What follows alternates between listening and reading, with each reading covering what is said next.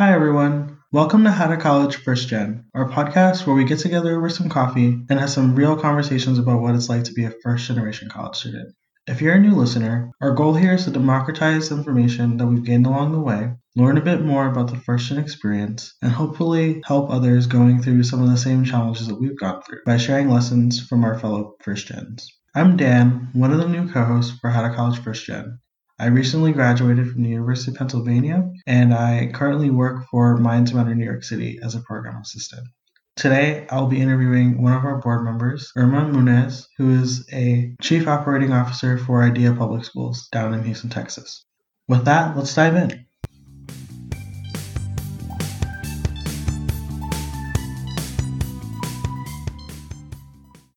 Hi, Irma. It's so great to have you on our podcast. Can you briefly introduce yourself? Hi, Danielle. So nice to be here with you. Um, my name is Irma Munoz. I am the Chief Operating Officer for IDEA Public Schools, a network of 120 schools throughout the state of Texas and Louisiana, soon to be in Florida, Arkansas, and Ohio. And I'm so excited to be here with you. Thank you for sharing. Can you tell us a little bit more about your background? Did you have any values growing up? Sure. Um, I was born and raised in the land of tequila and home of the mariachi bands, Guadalajara, Jalisco. Um, that is where I grew up um, and um, was uh, raised with the values that have carried me to this day. Uh, but when I was in high school, uh, my father immigrated to the United States and made the really difficult decision um, to bring his family um, to the San Francisco Bay Area. And I say difficult because uh, at that time, uh, my mom and my dad um, didn't know anything about um, living in a foreign country.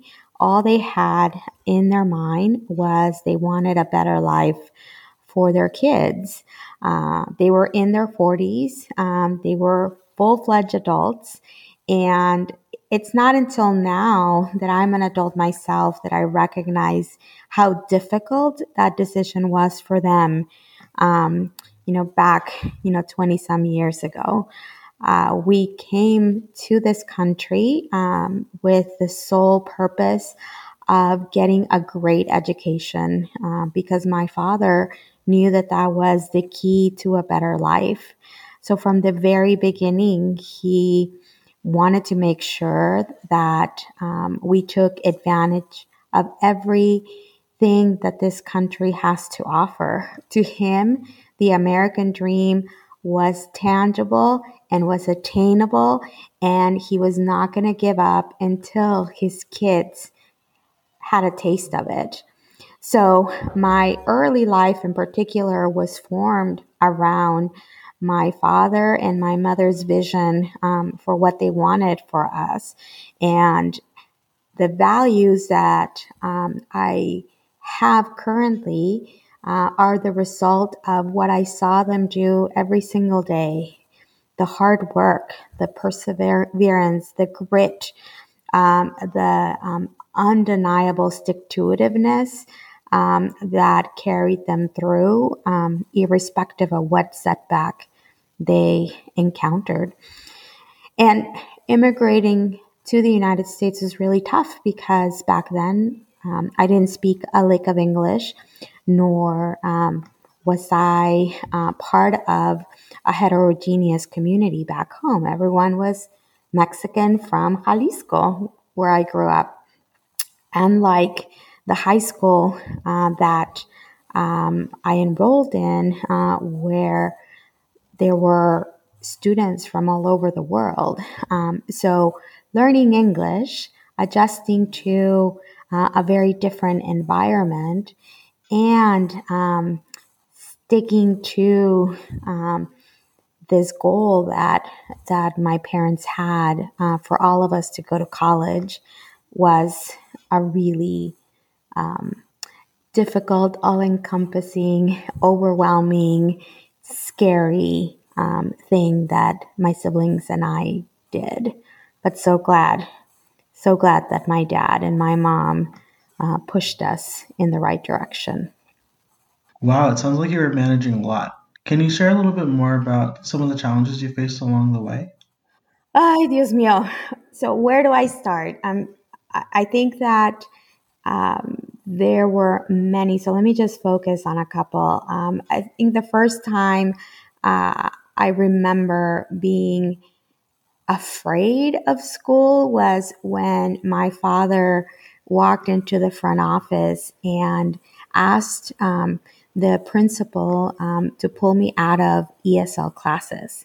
Um, that's where I was originally enrolled because I didn't speak any English. But my dad um, wanted me um, to begin interacting with kids that spoke English right away because he believed that speaking English and forcing yourself to speak English was the best way to learn. Uh, and I remember um, the fight between my dad and um, my principal um, as a defining moment um, because I knew that my dad would be advocating uh, for my success um, every single day, no matter what it was. But I also learned very quickly um, that if I didn't swim, I was going to sink. So um, I thank God was placed in a classroom with um, a teacher uh, that um, befriended me, uh, Miss Lockett. I wish to this day that I could find her to thank her because she, um, more than any other person that has had an impact in my life, um, was defining in um, in her in her help and her direction. She um, knew that I didn't speak English and gave me the benefit of the doubt.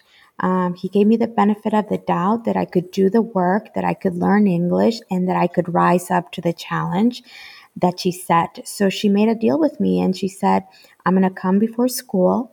I'm going to stay after school, and all you have to do is show up, and I will teach you English. And for two years during my junior and my senior year, that's what she did. Um, by the end of my junior year, um, I was able to hold a conversation, not a perfect one, but a conversation. And by the end of my senior year, I was um, applying to college, and it it was a huge lesson on on the importance of paying it forward um, and really um, raising your hand and letting people help you uh, along the way. I think the second um, challenge um, that I remember was the fact that I was undocumented. Um, and at that time, not many people knew of my legal status because my dad had instilled the fear of God in all of us. Um, at any given time, I was afraid that somebody was going to deport us um, because that is what um, what we talked about at the dinner table all the time. And it didn't come to a head until I applied for college. I started giving, you know, getting acceptances from colleges all around the state of California. Most every single school I applied to go to, I got in, thanks to Miss Lockett, who, you know, worked with me on the applications, w- worked with me on my personal essay, you know, put me in touch with recruiters. Um, However, when schools found out that I was undocumented, uh, they started rescinding uh, my acceptances. And to give you some context, all of this happened at the height of the anti immigrant movement in California. It was during the time of Proposition 187, during the time when Governor Pete Wilson had introduced legislation banning immigrants from you know, getting basic medical care, from being in schools, from obtaining driver's licenses. So my wanting to go to school became a symbol of what um, the pro and anti immigrant movement was in California. So before long, newspapers were debating whether or not I should get to go to college. And you had elected officials, including the governor, arguing that I should not be allowed in school because people like me would not make it past the first semester. Thankfully, um, there was a coalition of Latino leaders and elected officials and civil rights advocates that helped me and advocated on my behalf. And they worked this back end deal with the University of California, and I started at UC Davis um, largely because um, that university began um, school later than any other.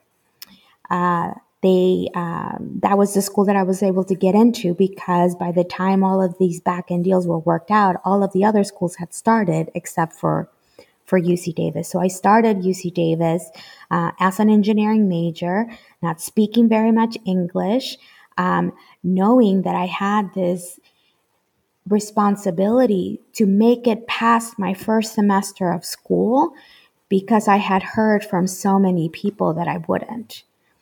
And that um, became uh, just a, a, benchmark and a milestone um, that I self imposed because I knew how much people had fought for me to give me that opportunity. Um, but also, uh, I didn't want um, to prove anyone right. So every semester, I would make it a goal to get through the following semester and the following semester until I eventually graduated from college. I can definitely resonate with taking it semester by semester and even day by day. What's a lesson you learned by going to college? Um, I mean, many, many lessons, but I think the biggest one is about asking for help. Um, we um, are part of a village and people are predisposed to lend you a helping hand if you allow that help to come your way. Um, and it's scary to open yourself up, um, not just because, you know, you want to prove that you know better, that you can do better, that you can succeed on your own, um, but also because you don't want to be disappointed um, by the people around you. But what I found very early on is that every time I felt stuck, it was worse if I didn't raise my hand and ask for help. Um, and I saw that throughout my college years. Um, every little bit um, of help that I got from people around me pushed me forward. And it was especially important when um, you felt like you couldn't go forward on your own. So I, um, I would encourage um, any first generation college student, every college student, to never, ever, ever hesitate raising their hand and, and asking for help because 9.9% of the time, uh, you're going to be pleasantly surprised. School definitely got easier for me as I started asking more for help. So I'll second that piece of advice. Not only did you get your undergraduate degree, but you also went to grad school at Harvard. Can you tell us more about that process? You know, on my in my junior year um, of college, um, I became a Woodrow Wilson Fellow, um, and got to spend uh, the summer at the LBJ School of Public Policy. Uh, up until that point, I thought I was going to pursue a career in science. Um, but when I got to LBJ, um, I learned about the intersection of policy with uh, the lives of different communities, including the Afri- the the immigrant community. And I um, I wanted to have an impact. I wanted to pay it forward, and I um, I became very uh, interested in the world of public policy. Wood, the Woodrow Wilson Fellowship uh, was life changing for me because it gave me a full ride to any graduate school um, I wanted to go to as long as I got in. So on in my senior year, as I was applying to school, uh, I asked for um, letters of recommendation to you know from several of my professors, and uh, one of them asked me where are you applying to? And I, I listed the schools that I wanted to go to. And he said, Well, why aren't you applying to Harvard? And I was like, Well, because I don't know if I'll get in. And um, he said, Irma, you do not take yourself out of the running. You fight for what it is that you want. So I am not going to give you a letter of recommendation unless I see Harvard on this list. And that's how I ended up uh, applying um, to the to Harvard University. Uh, I remember sharing with my parents that I was applying to go to Harvard, and um, they obviously didn't know much about the university um, at that time. Um, to them, it would be better uh, for me to be at the local community college down the street because it meant that they would have their daughter next to them, right? Um, but once I told them about Harvard, they started telling their friends, and their friends made such a big deal about the fact that I that, that I was applying to Harvard that that got my parents really, really excited. Um, and it wasn't long before they started you know, asking me whether or not I had heard from Harvard and, you know, getting excited about visiting Boston and really, um, really encouraged about the fact that so many past Mexican presidents had gone to Harvard um, and so many important people um, had gone to Harvard and really hoping that their daughter, you know, would make it there. And I remember, um, I remember the day that I got my acceptance letter. I called my dad, who was working at um, at, at, Sears um, in um, the appliances department with the tools and the wrenches. Um, he picked up the phone and he um, he's like, "Mija," uh, he I think he thought there was a problem because he wasn't expecting my call. And all I said um, to him was, Papi me aceptaron, Daddy, I got in. And I heard silence. So I thought the line had cut. Uh, I, I didn't know exactly what was going on. Um, what I didn't realize then was that when he heard that from me, um, he started crying. And when he started crying, uh, people started crowding around him. There was a group of about 20 folks trying to help my dad because he couldn't stop crying. Eventually, his boss came and picked up the phone and he said, What happened? Is everything okay? You know, what's going on? So I shared with my dad's boss that I had gotten into Harvard and my Dad's boss then turned to the crowd of people surrounding my dad and said his daughter just got into Harvard, and all of the people started cheering for my dad. I share this story because that was what my parents wanted when we came to this country. My dad wanted to make sure that I would be okay.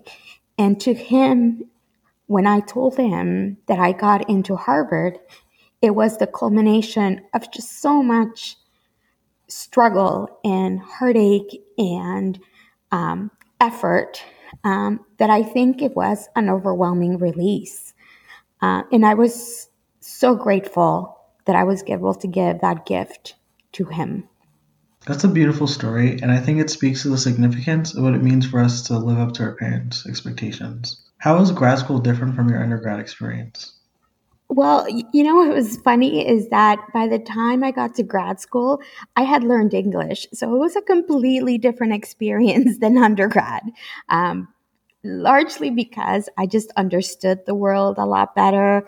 I um, I was able to communicate and make friends. Like the pressures of being undocumented were no longer there. Um, we had achieved um, permanent status. You know, um, I think my sophomore year in college. So I was able to have the college experience that I never had in college. Uh, I made lifelong friends um, that I still keep in touch with today. Um, but more importantly, I um, I was so eager um, to take advantage of everything and anything uh, that that Boston and Harvard and my friends had to offer. Um, that um, I enjoyed it to the fullest. I took a bajillion classes each semester. Um, I tried everything. I was taking classes about, you know, media and race and and then on the other hand, statistics and international development. I was taking a class on organizational dynamics, on civil rights. Um, and it really opened my eyes um, to a, a, very different experience, but more importantly, the world of, of possibility. I knew then that I could do uh, and be whoever I wanted to be um, if I put my mind to it.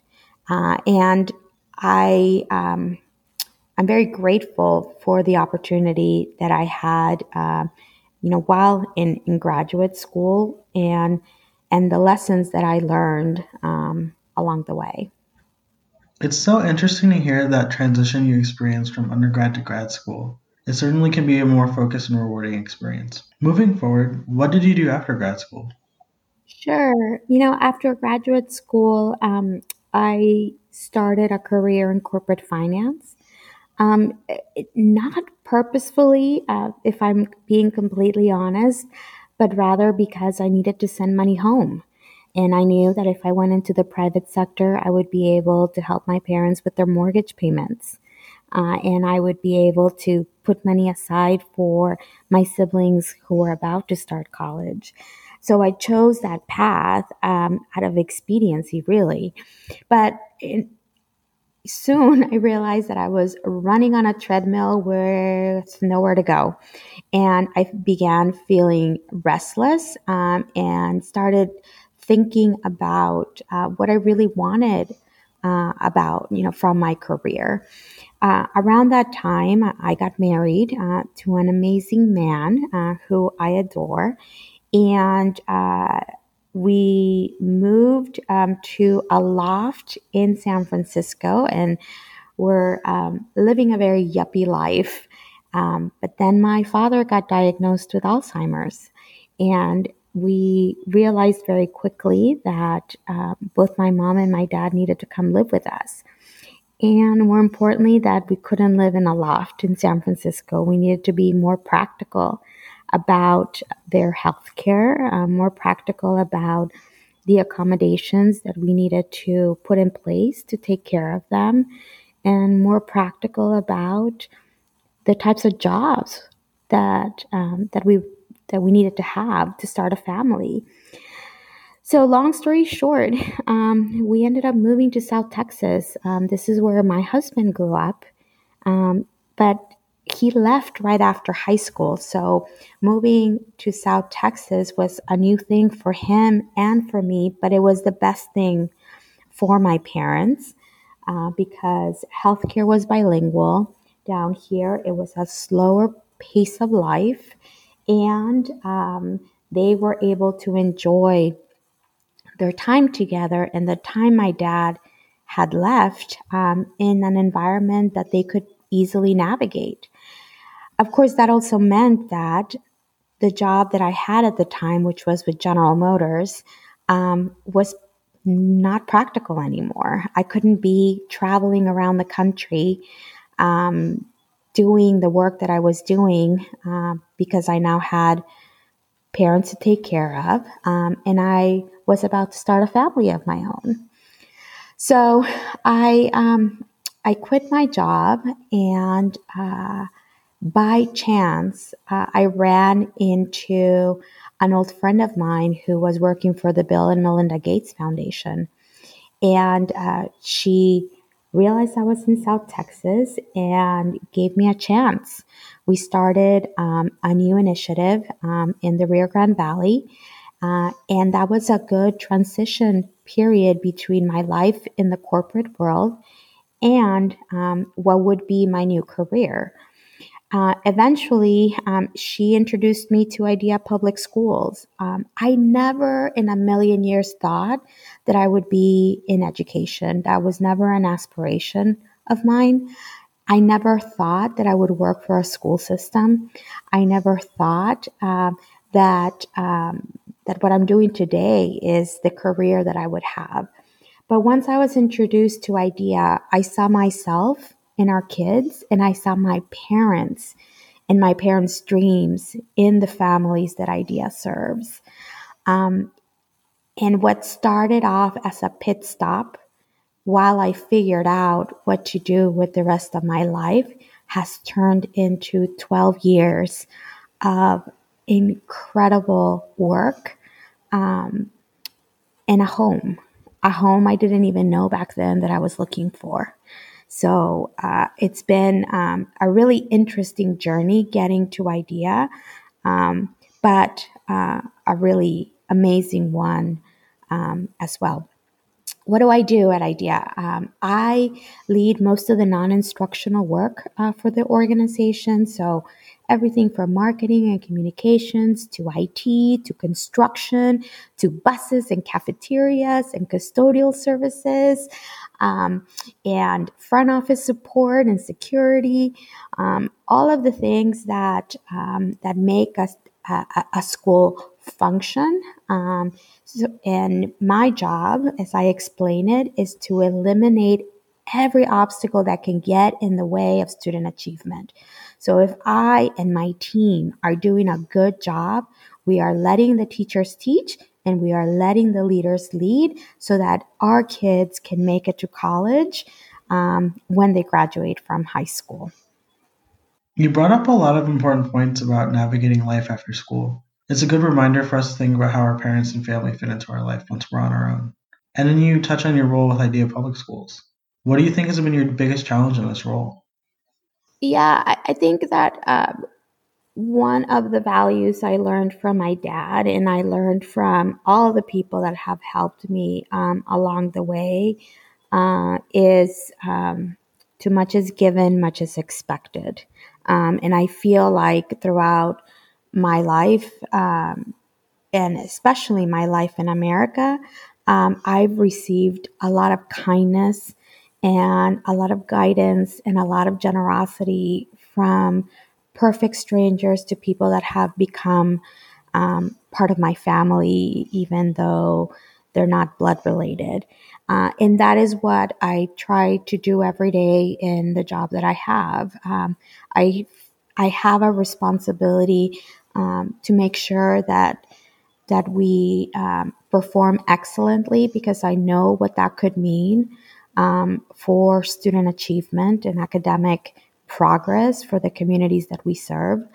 And I, uh, I, I know that at the same time, I have, I think, 2,300 employees under my care um, that didn't go to college for the most part, that are hourly employees that may have sons and daughters in our schools and are trying to make a living. Um, so, figuring out um, how to balance those two goals, um, sometimes um, it's difficult. Um, I mean, the, the, the, most recent example that I can give you is what, what's been happening during the pandemic.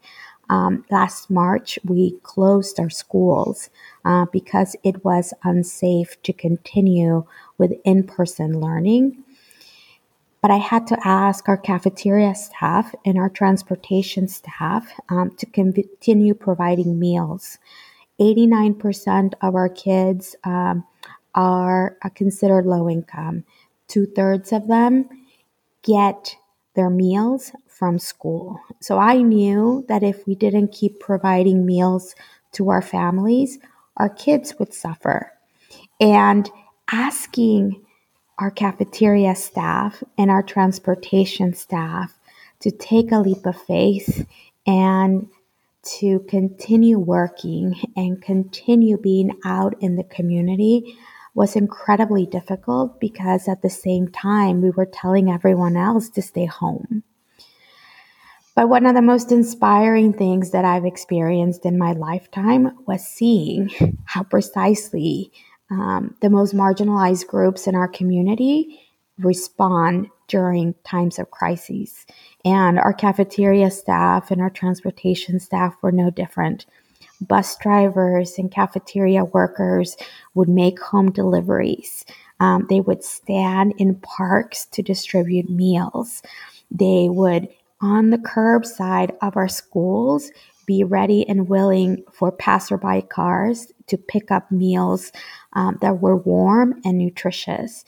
And that um, is uh, is something that I, I think is going to keep inspiring me for the rest of my life because um, through this incredible, um, contentious time uh, and through all that we all collectively have had to deal with, there were these bright lights um, of people that decided that they were going to continue paying it forward, and they did.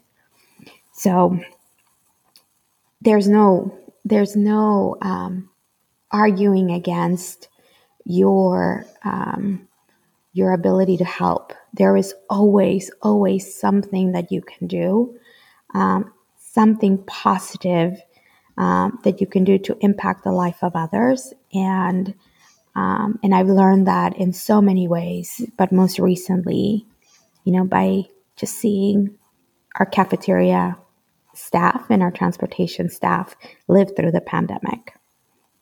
That's a really good point about the importance of collaborating and doing good for the sake of doing good. Which brings me to my last question. What led you to become a board member for How to College First Gen? Well, I think the world of Norma. Um, I, I'm hoping that one day she hires me to work for her because I know she's going to do incredibly amazing things. Uh, I think what um, what led me to become a board member is because I want to continue paying it forward. I had so many people help me um, along the way while I was getting into college and through college that I want to make it a little bit easier um, for the next generation. I am now a mom. I have two kids. And uh, despite all the blessings that my family has and how many advantages my kids have, I see firsthand how hard it is um, to stay on track um, and to really make sure that you're dotting the I's and crossing the T's so that you can eventually get to college. So I can't imagine how hard this process is, you know, when you don't have access to, um, you know, consistent internet, when you don't have computers at your disposal, when you have to have one or two jobs to help your family, you know, with, you know, living expenses, when you have to commute two or three hours to get to high school, when your parents don't want to let you go um, to school because that means living away from home. Um, if we can provide a little bit of help and if we can pave the way so that more kids have access to what they deserve, sign me up. I will do this every day, every hour, any way that I can, because that's what was done for me. The story you shared here reminds me of a saying as you climb, reach back. Before we go, do you have any more advice that you want to share with our listeners? I would say that everyone can do more than they give themselves credit for allowing yourself to just consider the possibilities is going to get you very, very far. Even when the world is coming at you and telling you differently, you knowing that with focus and perseverance and grit and determination, you can reach the most loftiest of goals um, is really important to hold true.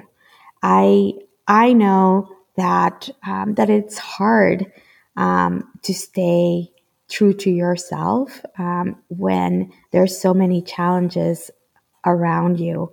But I also know that raising your hand and allowing people to be kind and generous, which is a natural instinct of everyone, um, is going to propel you forward. Um, but if you don't believe in yourself and stay true to yourself, the help that comes your way, either explicitly or implicitly, uh, is not going to be recognized by you. So I I would challenge every student um, to stay true to themselves, um, to believe in their power, um, and to be open um, to accepting the help that will propel propel them forward. Thank you so much for sharing your time with us, Irma. We really appreciate it. Danielle, and thank you. Thank you so much for um, being involved with this organization, for doing so much for the next generation, but more importantly, for paying it forward. Thank you all for listening to this episode of How to College First Gen. I hope you were able to learn some valuable lessons from hearing Irma's story. For me, I really appreciated hearing her talk about the importance of asking for help, believing in yourself, and giving back when you can. Please remember to follow us on social media and share how college has shaped your identity. Also, don't forget to leave us a review whenever you listen to our podcast. Remember that you're not alone in this journey. Until then, next time.